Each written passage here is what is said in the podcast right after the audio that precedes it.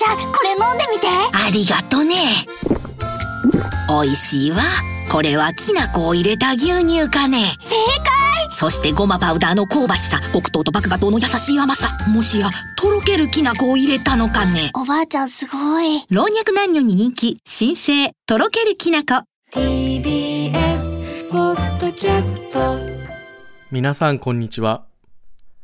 安住紳一郎の日曜天国アシスタントディレクターの佐藤和垣です。日天ポッドキャスト今日は811回目です。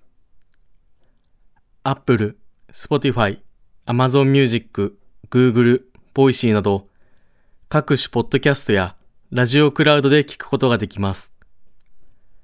日曜朝10時からの本放送と合わせて、ぜひお楽しみください。それでは、9月17日放送分、安住紳一郎の日曜天国。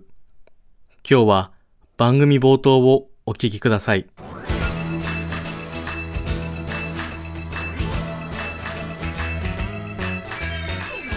安住紳一郎の日曜天国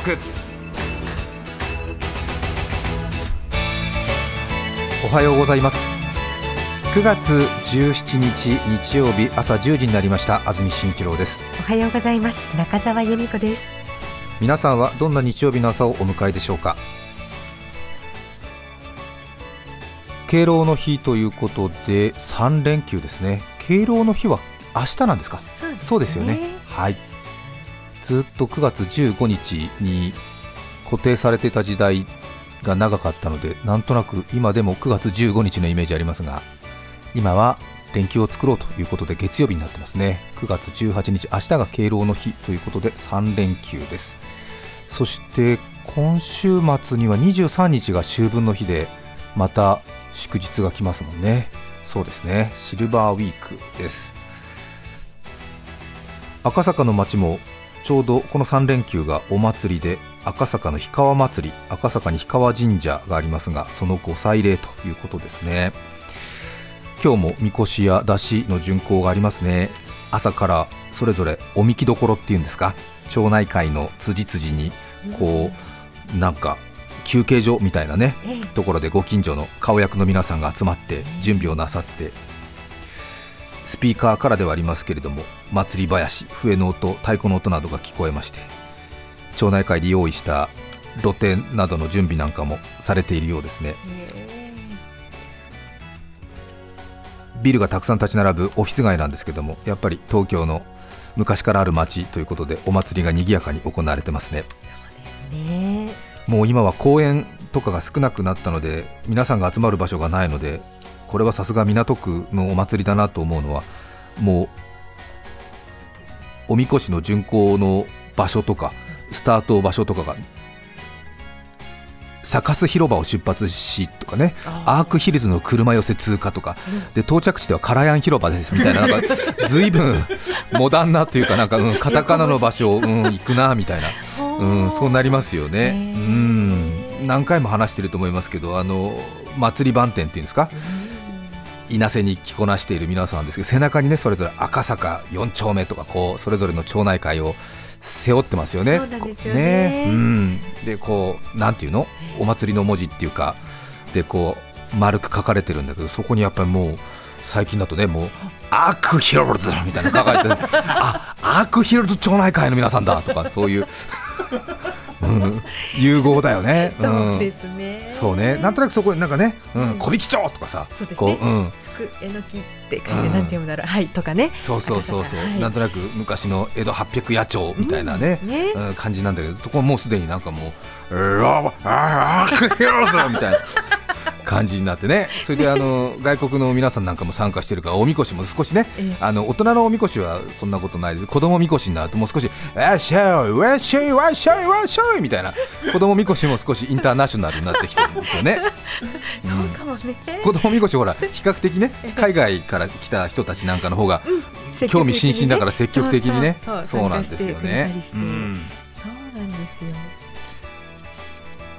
ちょっとねそういう都心の街ならではのお祭りの風景なんかも見られたりしますけれども今日は地元の町がお祭りで少し賑やかになっています。そして3連休ですけれどもなかなか残暑厳しいようですね。今日も関東地方広い範囲で晴れますが南からの湿った空気の影響で午後は内陸部を中心ににわか雨や雷雨に注意してください。東京の降水確率午後夜ともに20%です。東京は先週1週間も30度を超える日が続き昨日で今年84回目の真夏日となりました。今日も残暑が続きます。予想最高気温東京、千葉、水戸で33度熊谷で35度横浜、宇都宮、前橋で34度の予報です。横浜でも34いきますね。うー。ん。連続記録こそ途絶えましたけどもやっぱり30度を超える真夏日の記録が今年84回目ということですね、365日のうちのはい。84って言ったら、うん。四八三十にうん。四五日に一日は真夏日みたいなことになっちゃいますね。そうですね。うん。なのでもう789とわあ。3ヶ月ですもんね。そうですね。うん京都と名古屋では昨日35度を超えまして観測史上最も遅い猛暑日となりました。ということですね。なのでやはりこの時期9月の下旬に入っても35度超えるっていうのはやっぱり例年に比べてもかなり暑いということですね。私は先週ぐらいからですかもう30度の予想最高気温途切れる日っていうのを少しイメージしながら生活してますけれども、へー2週間くらい前はね一時期あの台風の影響でパッとこう途切れた時ありましたよね、26度ぐらいになった日がありましたけど。今週の木曜日から30度超えが落ち着くんですよね。今週の木曜日21日かな？東京を中心に関東地方最高気温が5度ぐらいぐんと下がりましてここがね多分夏の終わりだと私思ってるんです。うん。うん。ただあんまりこういうこと言うと最近はねいろいろ嘘や偏りがあるなんて言って怒られちゃうんであれなんですけどただ私の心の中でもこの21日の木曜日すっごい楽しみにしてるんですよ。ね。今週の木曜日だって東京最高気温29になってるんですよ。でその次が28ですもん。雨降るんですけどもでも構わない。もうここ楽しみ。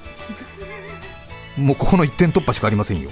そうですね。ガッときちゃう。そう週間天気予報見てみますと今週は木金雨マークついてるところが多いと思いますけれどもここの21日の木曜日をして夏が終わると私は勝手に予想してますから。はい。ねえ。ねいいんじゃないですか？だから日月火水。あと4日今日入れて4日だもん、よし。うん、30度超えを我慢するのは今日入れて4日、うん、なんとかいけるんじゃない？どうでしょうか？生き延びよう。うん、はい。ねえ。ね本当ですよね。なんかねちょっとシャンパンファイトとかしてみたい感じになるよね なんかね。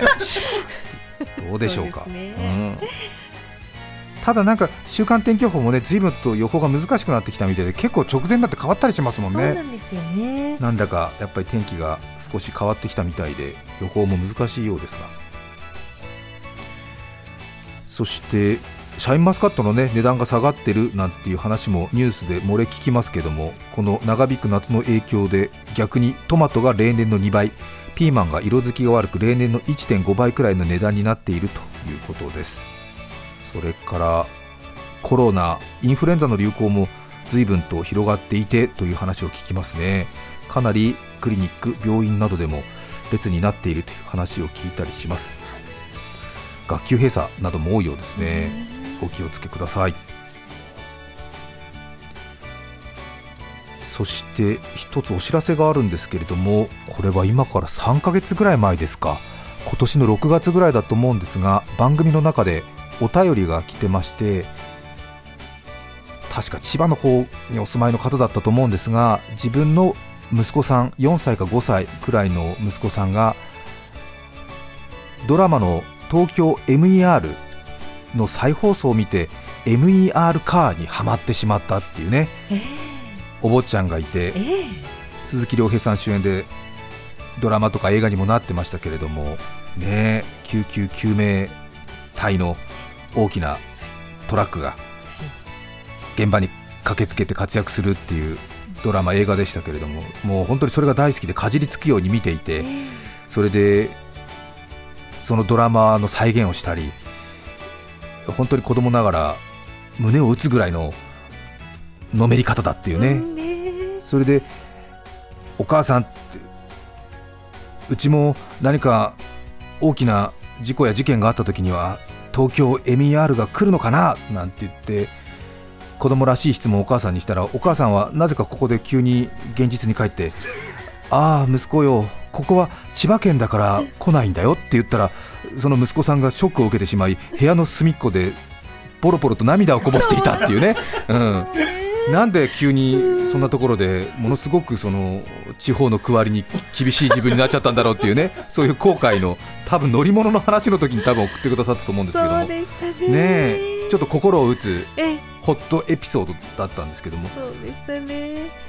でどうしたかと言いますとそのホットエピソードを聞いた東京 MER の TBS の担当者がぜひそのお坊ちゃんにこのダイキャストミニカー64分の1ってなんかこれ作ったらしいんですけれどね。でなんか限定で作ったんでそう簡単になんか手に入らないそうなんですけども、ええ。ちょっとティッシュの箱を小ぶりにしたような感じの東京 MER64 分の1ダイキャストミニカー。これをぜひ差し上げてくれって私預かってしまいました。ねえ。もしラジオまだお聞きでしたらぜひあのあそれうちの息子ですと住所を書いたメールを一通番組に送ってください。すぐにこのミニカーを送りますんで息子さんにこれを差し上げてください。そうです。ねああ喜んでもらえるといいな。え嬉しいなと思います。はい。ねえ。うん。もしあのしばらく待ってもお便り来ないようでしたらこれ私いただくことになりますから。ええいやいやいや、まあまあ、あれですよ。え、全部説明します？全部説明します？もちろん、あれですよ、東京 MER の担当のね、ええ。ええええ多分森井さんと菊野さんだと思うんだけれども、ラジオ聞いて、あそんな、そんなお坊ちゃんがいるんだったら、これあげてほしいっていうね、気持ちになったっていうのもあるけれど、うんうん。まあ、そのあれですよ。受け取る窓口が俺だったっていうこともやっぱり一つあるんじゃないかなと俺は思う。ね、うんうん、違う？うるさい、うん、違うね、うんうん、え違う、うん、まあそうね。一筋縄ではいかなかっいかない人にあえじゃなくて渡しちゃったそのお坊ちゃんんがいらないって言ったら次これ誰もらうって言ったら誰？俺？俺じゃない？わかんないけど。お便り待ってます。そうです、ね、半年ぐらい待ってますから。これは多分ね喜ばれると思う。そうなんかすごく嬉しくなっちゃった。私もね、あえ。そんなええと思ってドラマ担当の人がこのラジオね聞いてくださってそんな風に思ってくれたって嬉しいなと思いましたね。まあ、同僚の話ですけどなんかすごく嬉しいなと思いましえた。はい粋な計らいありがとうございます、なんかねすごくこだわってえすごく細部になんかいろいろナンバープレートとかドア開くとこがあったりとかなんかいろいろしてるみたいですよ、へはい。はい。走る救急救命室なんて言ってね。でも私にこれ長い間持たせておくと私が欲しくなっちゃうから。ね。早めに、うん。開けたくてしょうがない。開けたくてしょうがないからもうずっと手に持ってんだけど、そう。うん。こんなに持ったら繰り返してうんあっちから見てこっちから見て、うん。ねえ、うん。えあげつ長めつってなんなんての、もう今にも。うん今にも開けそう、開うん、プレゼント預かったおじさん開けちゃいそう。やだよね一回開封されてるやつだったらね。そうよ。そうん。ドアが開くうん。ん、だって、そうね。なんで知ってんの？みたいな、うん、なんか開けた？これ誰か？みたいな。やだ。これ欲しくなっちゃったわ、うん、調べたら結構値段もするんだよ、そうですか。うん、そう。そうなのよ。そうん。でる。限定品だからなんかプレミアもついてるらしくてなんか、うん、早くやんないとね。うんうん。うんうん。売っちゃうぞ。危ない。えダメダメ。絶対ダメ。特別配人になっちゃう。ねえ。それから先週先々週ですか。お醤油の現場蔵のプレゼントがありました。10人の方にプレゼントいたしました。はい。たくさんの皆さんからご応募いただきまして10人の方に配送しまして先週9月9日徴用の節句で蔵出しして11日12日ぐらいに皆さんの元に届いたということでお礼状がたくさん来ています。喜んでいただけて本当に嬉しいです。この方はありがとうございましたということでとことこ歩くさんですね。ありがとうございます。ありがとうございます。この度はヒゲタ醤油現場蔵を届けてくださりありがとうございます宅配便の箱を開けた瞬間なんと堂々としたお姿。一目で大事に作られたものだとわかる醤油に一人すごいと絶叫いたしました。早速シンプルにお醤油でいただけるメニューで味わってみようと思い甘鯛のお刺身と豆腐と野菜の素揚げを準備しいただきました。醤油の小皿に出した瞬間香りが豊か。少ししか出していないのにお醤油の存在感がすごかったです。色も味も濃いという印象ではなく塩味とその後から来る甘みがまろやかで舌の奥にしつこく残らないんです。すっきりとした上品な関東のお醤油だと思いました。私のような味音痴に本当にもったいないことです。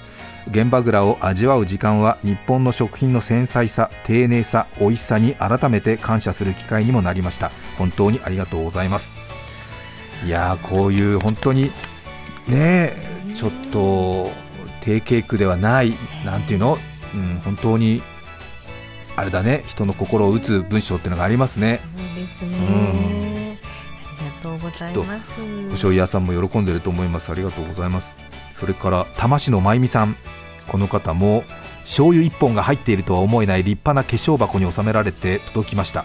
ではこれから開封しますの私の開封宣言に夫がパチパチと拍手をする中、封を開けるとすぐ醤油蔵の中に入ったような香りが立ってきました冷ややっこにかけ一口。ああこれは醤油だ。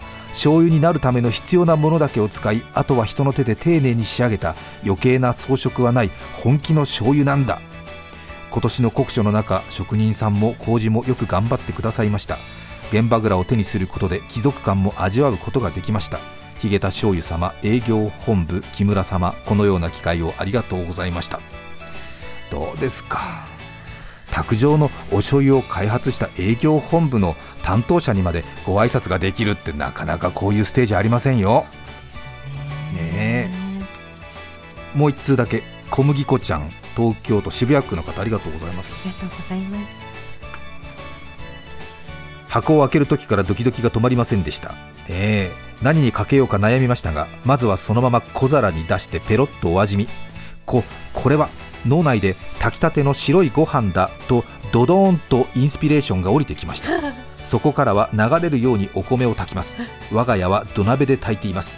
カタカタとお鍋が鳴りふすふすと蒸気が上がる様子をじっと見つめまだかまだかと炊き上がるをまだかまだかと炊き上がりを待ちました。タイマーが鳴ります。お米が炊き上がりました。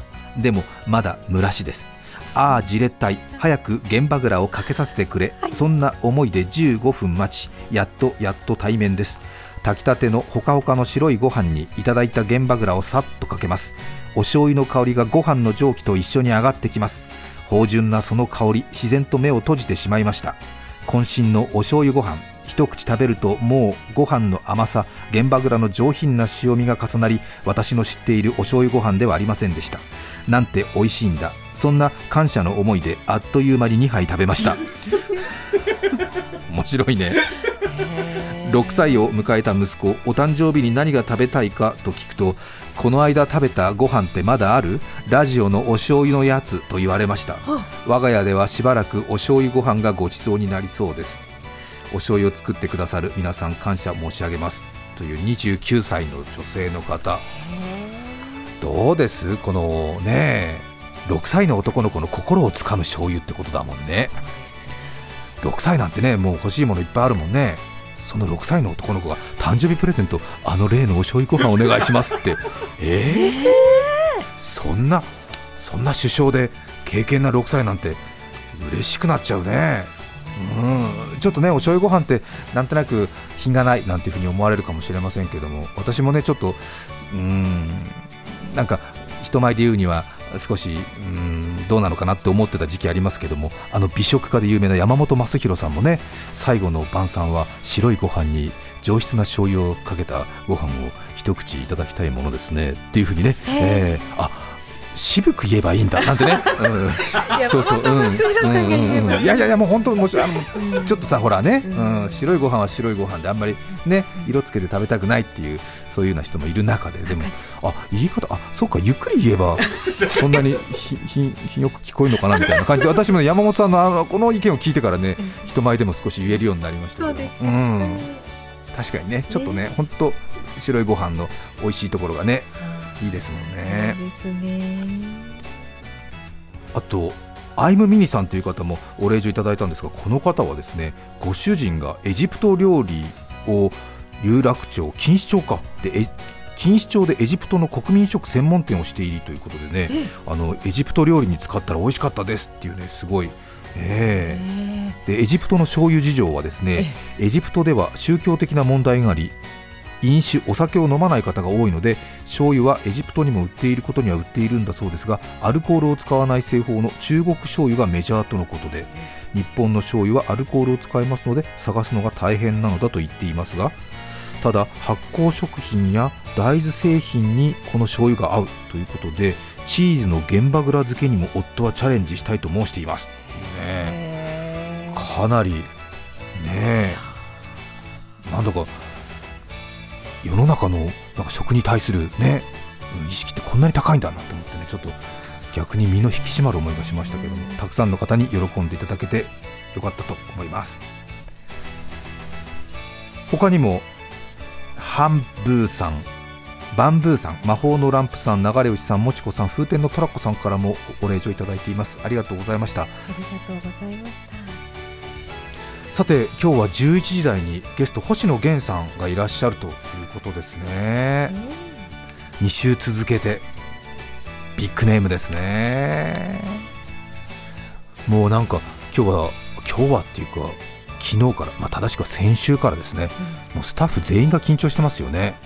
うーん。まあ私も緊張していますけども。ええ。やっぱり星野源さんくらいになりますとね、うん。やっぱりなんか注目度が違うみたいですよね。